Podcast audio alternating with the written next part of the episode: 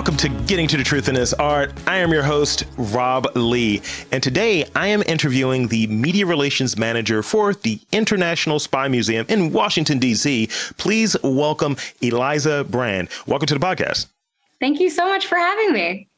So, I have spy questions. I have weird questions. I have questions I want to start off with, such as, can you give us the, the vital stats? Can you describe your work and how did you get into the the, mu- the museum scene, specifically this one?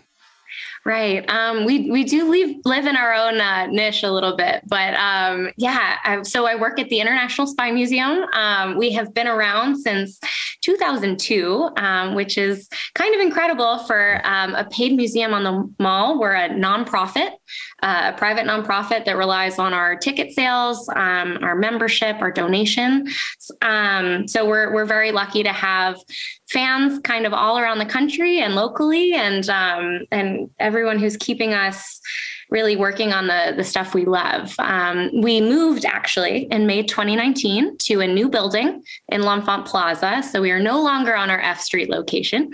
Um, and, and it's been such fun. I think for us, we've been able to really expand the material and, um, and, and do so in a, in an expansive way. So looking at diversity in stories in countries in you know how we how we get to tell stories what technology we can use to tell those stories.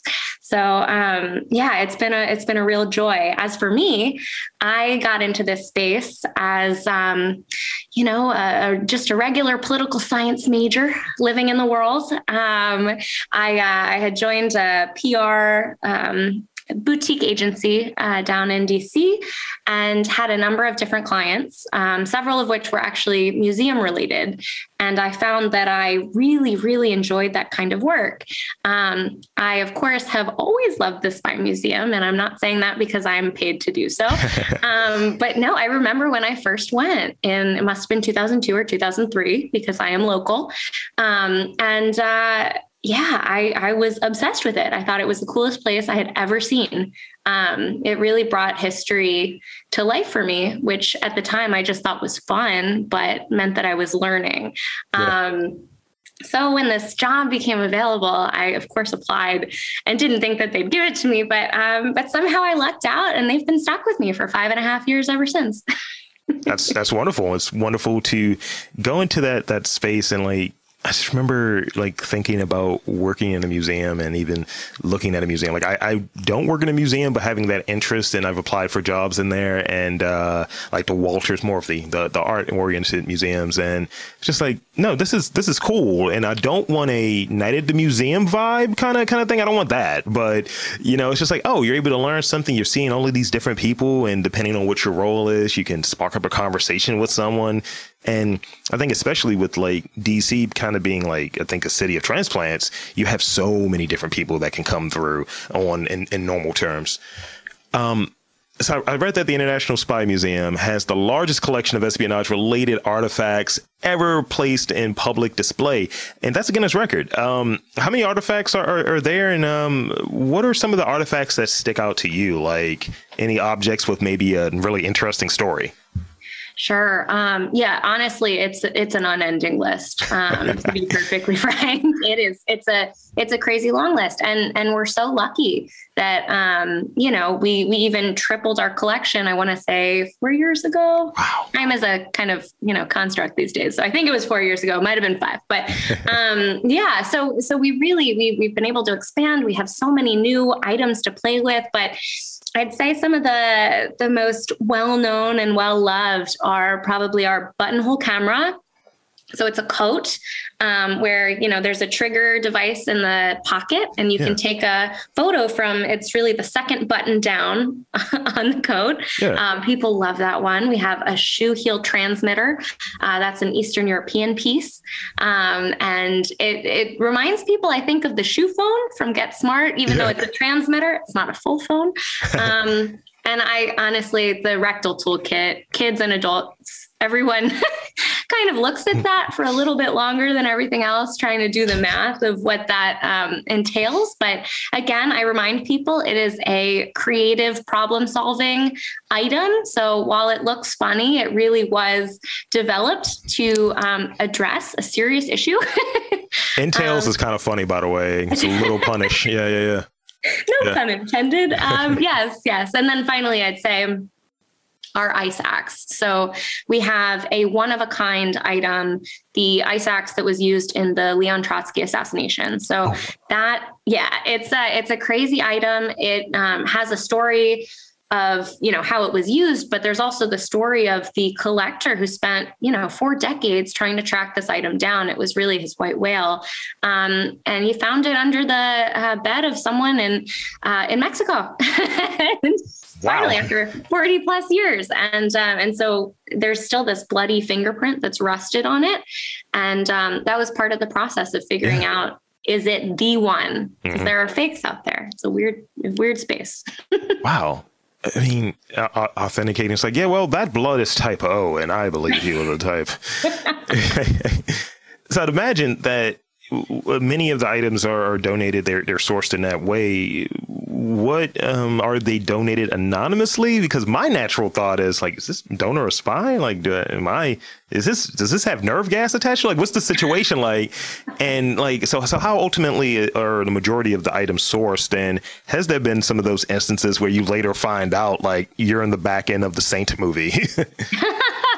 Um, you know, we've we've actually been very fortunate so far with um, with uh, collecting items. Um, I think, especially as as people have realized how um, legitimate we are you know our reputation is you know after 20 years people understand that we're we're in the game we have a very serious mission an educational mission and a very serious advisory board yeah. um, you get more and more um, historians or collectors themselves who want to bring a home to their artifacts where you know someone will take care of them and preserve them appropriately rather than having them you know sit around the house. Yeah. um, but yeah i think it's you collect each thing um, in its own way. And some people will go into a country when the government falls and it's a lot easier to kind of collect items that are no longer tied to whatever you know world they're in right now. Um, but it just depends that's that's legit. Um, yeah, I, I, just as I was looking at it, I was like, hmm, that's there, that's there. All right, there's spies involved. Like, what do we got? that's literally what my, my thinking was. I was like, this this could go left. Like, look, I'm coming here to take all of these artifacts. I'm doing my own spy museum so we do our homework, so it helps. fantastic, fantastic. Because um, we we have this. Um, I had a, a guest on this podcast. Um, it's a dude named um, Evan Woodard who does this thing called um, salvage archaeology, and he finds different um like pit, um, what is it called, privies and things in and around Baltimore, and he will find like, oh, there there was a trash site. We are going to find stuff from like 1801 here, and he donates a lot of the stuff like bottles. He's found uh, small pistols, teeth, knives, wow. all of these different things, and he's donated to the Museum of Industry, and he'll sell some of the stuff, the bottles and such. But and, and I was just thinking, it's like, wow what does that look like from the spy standpoint? But it makes a lot of sense of, you know, different things have changed and these things are now available. These items are now available. And then immediately my next thought is, you guys have a James Bond car, right? You got like a blimp, like we we have our DB5 Aston Martin. You know, uh, and no spy museum would be complete without a Bond car. I imagine.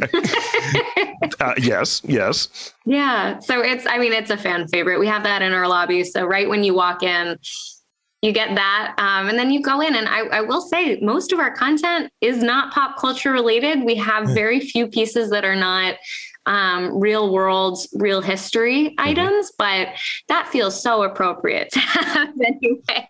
Obviously it's like you've seen it here. Here's the real version. It's like oh it's a lot smaller. Get, i would imagine you have guys come in there like with tuxedos on thinking like yeah man this is going to be great. It's like no you're going to learn something today. Uh, here's the real world equivalent of what you saw in your favorite movie so absolutely. Various industries have changed since uh, 2020 with like pandemic, obviously. Um, and I like, like to look at it like this: we used to go out back in my day. We used to go out. How has the International Spy Museum like pivoted in the response to like COVID? And what, from your vantage point, what is the role of a museum, any museum, um, in today's like world? Yeah, those are good questions. I'd say, um, as for COVID, uh, I think we are kind of like probably any cultural institution you've had on. Um, so it's been really figuring out how to create a visitor experience that is as safe as possible, as comfortable as possible, and as thoughtful as possible. So whether that means developing new protocols like um, one way flow through the museum, limiting capacity, cleaning protocols. Um, we've we've done it all. Um, so we really look to the um, DC mayor, health authorities, um, anyone and everyone for recommendations on how to do this best. And then we've added our own flair on top of everything. So. Yeah we talk about you know for a good mission you know you have to you have to be aware of the constraints in advance. It's preparedness for your mission. So we try to make it all fun um, yeah. and and enjoyable. But yeah we've we've been really um, thoughtful about how we've gone about it all. Um, as for uh, what a museum does i think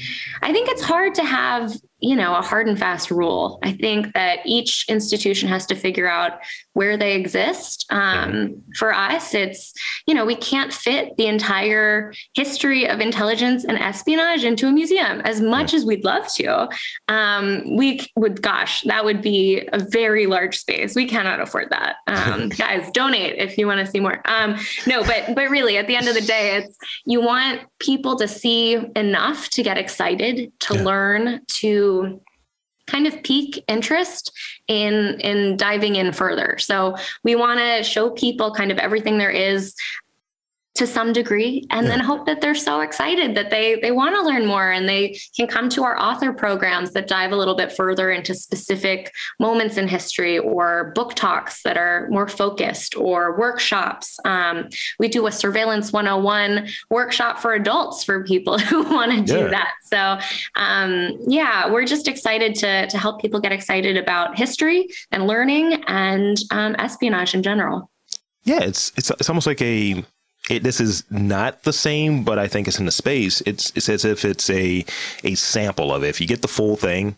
then it's just like, well, why do you cover this? Why do you cover what happened in Mozambique? It's like we're not covering that. We're here's the the general thing. It's like who else is doing this? You know, like here's the general thing, Everyone. and Everyone. then then extend. You know, then extend. Like you said, it's very it's a niche. It's a niche place.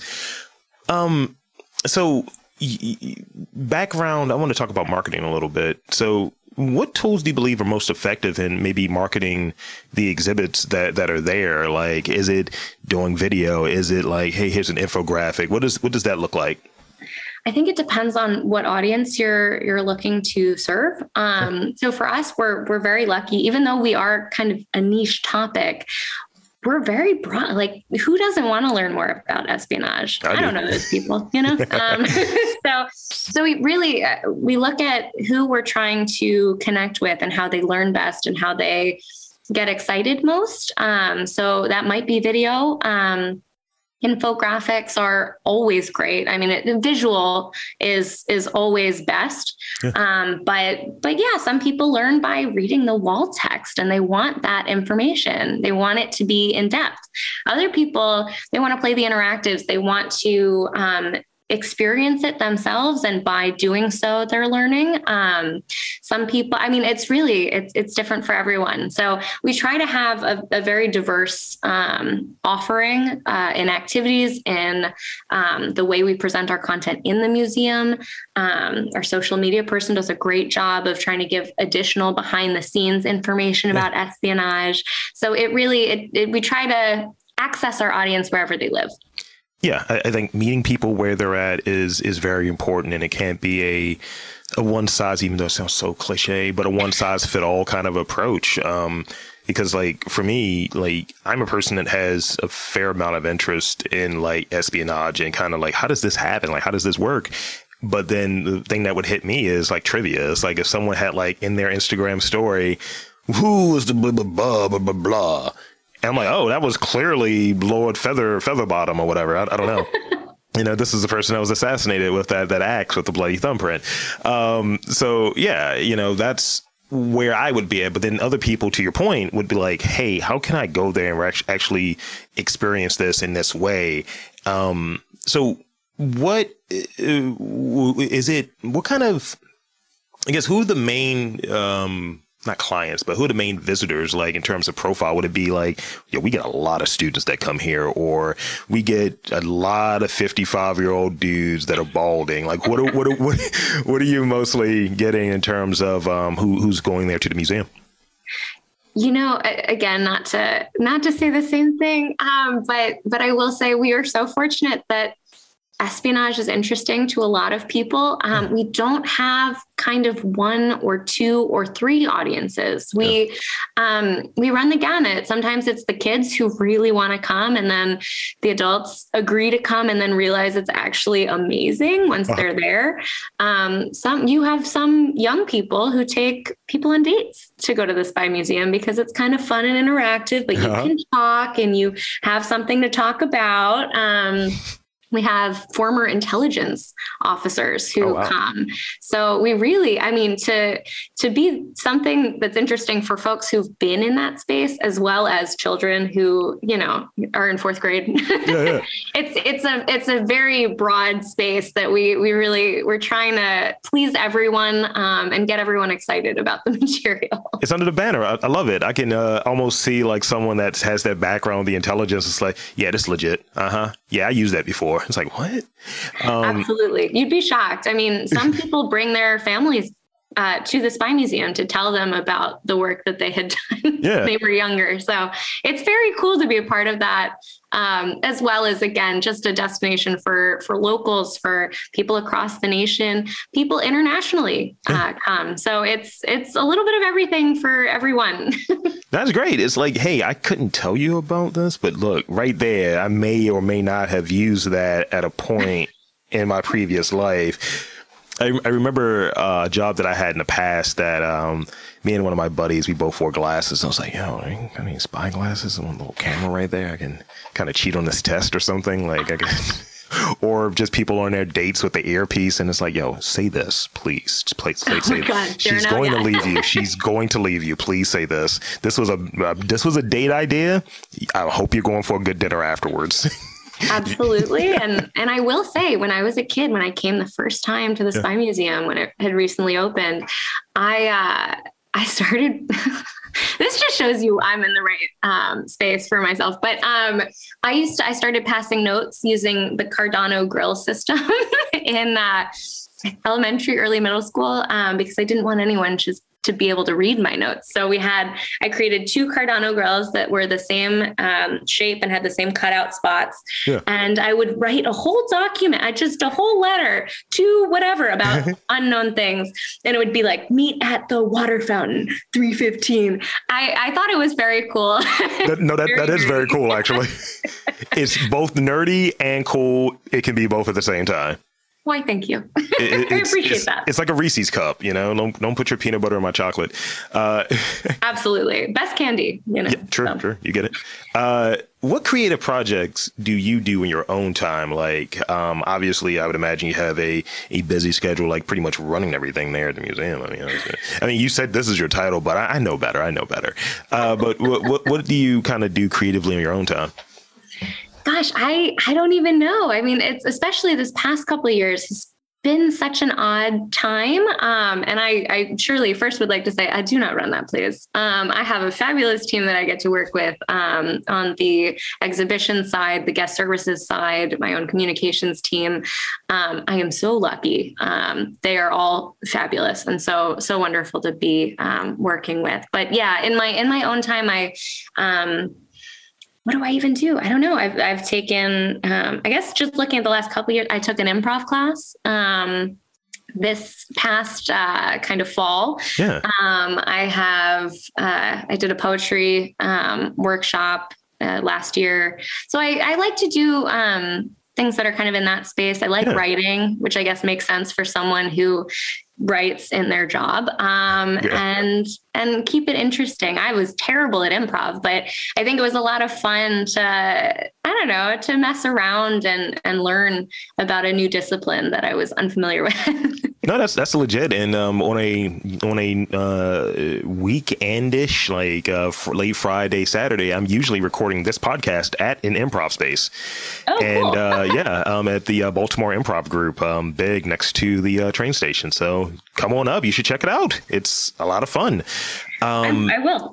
yeah, and um, like you know, I I think it's I like improv was a little sketchy for me because I'm not a rule follower per se, but I can think on my feet and it's like, oh, you'd be good at improv. I was like, yeah, but I feel like there are rules here though, and I am I'm lagging.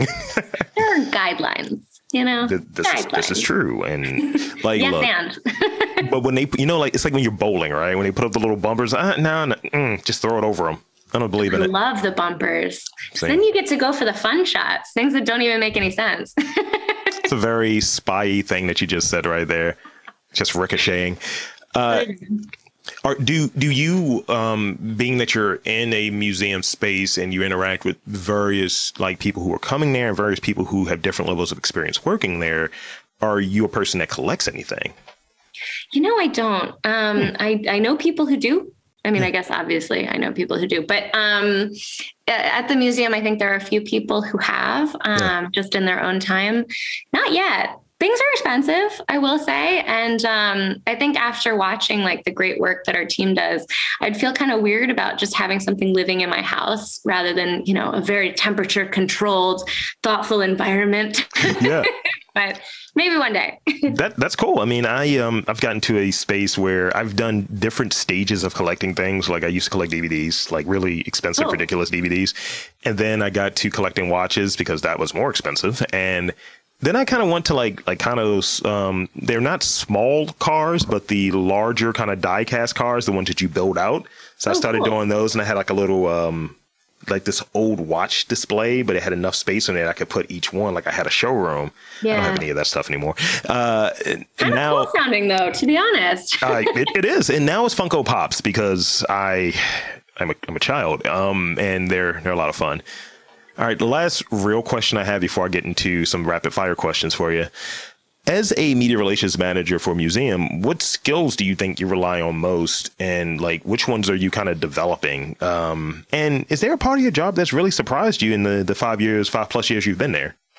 Um, interesting questions. I would say definitely. Uh, I mean, this might sound trite, but communications related uh, skills. So anything involving interacting with other people, um, writing communicating just verbally, um, all of that, uh, creative problem solving a little bit, mm-hmm. um, and uh, understanding the audience, which I guess is true for a lot of um, people. But I, I like to figure out what makes someone tick enough to see what they'd be interested in. So, how do I phrase this so that you can be as psyched about this as I am? Because totally. it's really cool, you know, yeah. and people are interested in different things and different um, types of stories so it's trying to figure out you know what whether it's what outlet would would be interested in this artifact or this story yeah. or specifically which reporter even at that outlet right um, but it's also how do i how do i frame this for them you know their interest seems to be specifically in technology and culture and architecture i don't know so you you yeah. look at kind of what have they done in the past what inspires them and um, and how do how do we fit in there um, yeah. so that's a lot of kind of what I do and and coordination of logistics again and again and again, which um, you know is really true for any job. yeah. Um, it's, yeah. it's one of those things where um, sometimes people can't see that connection, that correlation sometimes, and it's like part of the this I would imagine part of the the storytelling component is this thing, whatever the thing may be, it fits and this is why it fits and we happen to have it so let's have a dialogue about that and maybe kind of flesh out that what that looks like um and the different people that I interview, like I'm friends with a chef that his the ethos of his restaurant is foraging certain ingredients, what have you. And I happen to interview an artist who forages um, the color from different plants to dye her works. And mm-hmm. I was mm-hmm. like, those things go together. Let's have a conversation. And oh, I, and being that kind of spot. Yeah.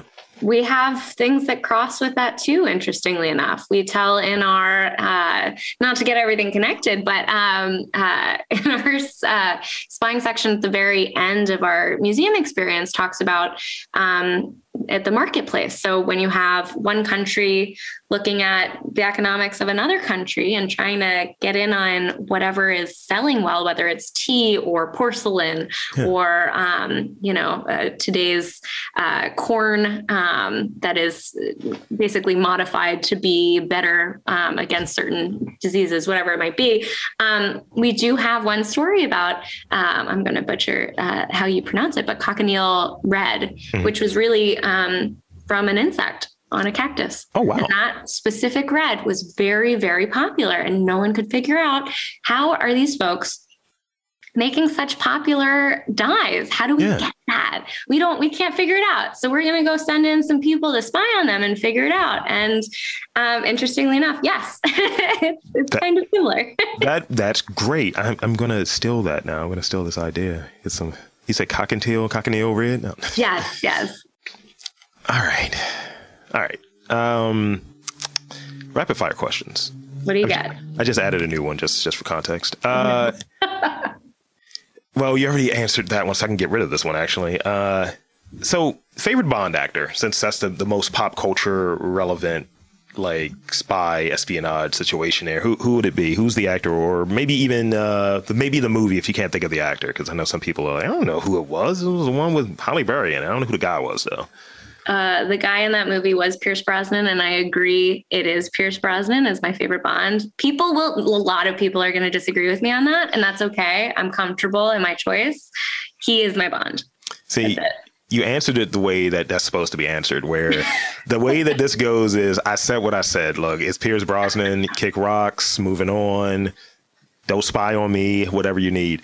Uh, and I think you touched on this one as well. The most popular, just for just, but let's just refresh it. Uh, most popular item in the in the collection that, that that comes to mind for you.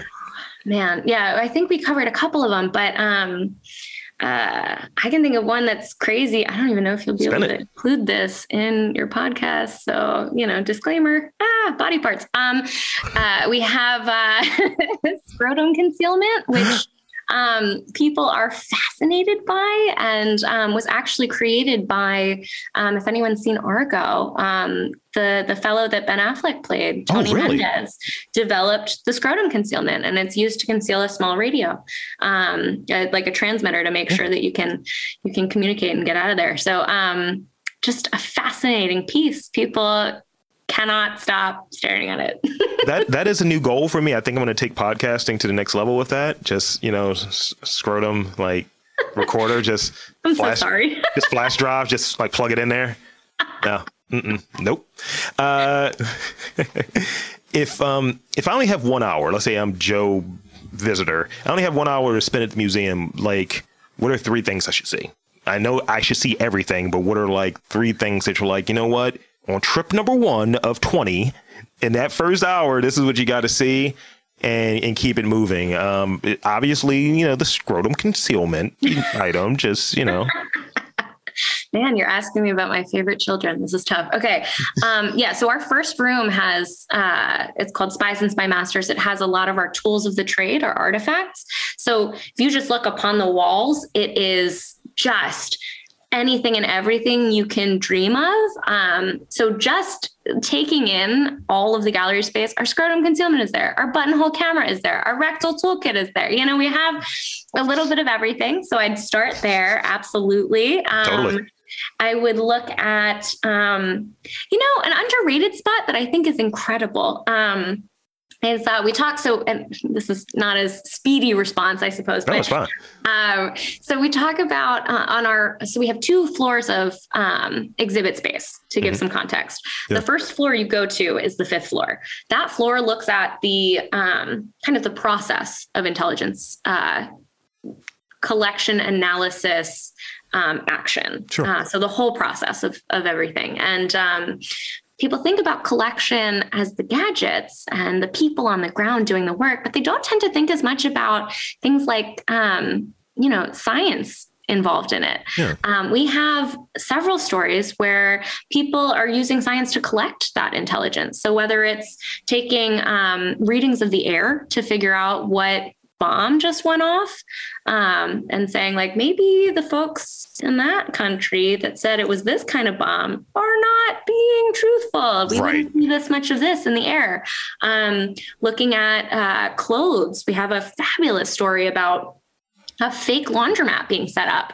so that um, individuals uh, would bring their clothes in, and there had been uh, bombings, and um, the government needed to figure out, you know, is there vanilla on that shirt or is it bomb residue? Who are the people who've been involved in this? So, looking at signatures on yeah. clothes, um, I just think that stuff is so cool and and so kind of underrated um, in that space. That's that's, um, that's legit. That's like it's, it's, the spy equivalent of like CSI or, or vice versa, CSI or what have you. Is like, well, if this is what happened, then why is this the signature that we're seeing in this terrible fabric that you're wearing.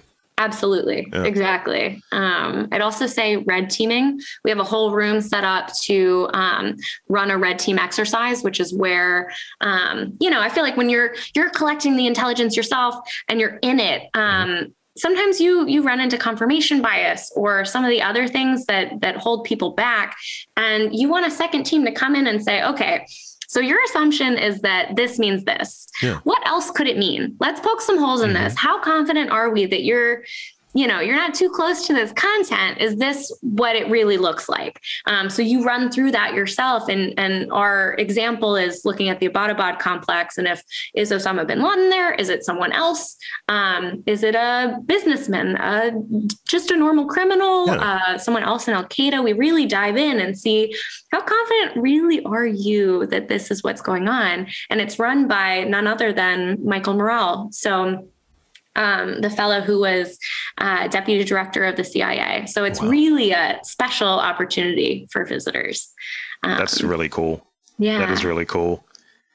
All right. I have one last one. Um, and I can't help but notice uh, in this this visual, no one else is going to see the visual. You're you and I the visual. Uh, uh, you got a good palette going on there. I see some gold, I see some white. I see is that a purple or yeah, I like the whole setup. What what is your favorite color? What is your, what, what's the, what's the color you're rocking with? This is, has nothing to do with spying, but maybe maybe it will illuminate on a few things. Like, look, I like anything that makes me look hidden. It's like, oh, okay.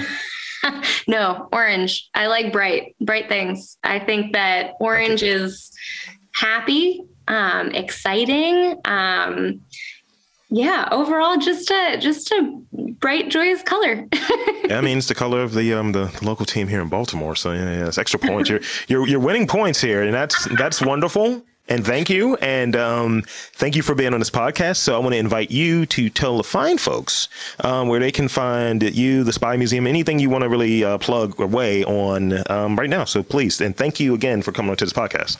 Thank you for having me. Truly, truly. Um, you can find us at spymuseum.org. Get your tickets. Um, we have a fabulous social media presence. So if we're talking Twitter, that would be at in, in INTL International Spy Museum or on Instagram, it's at Spy Museum. Um, and and really anywhere else we have our stuff. Come come visit us in person.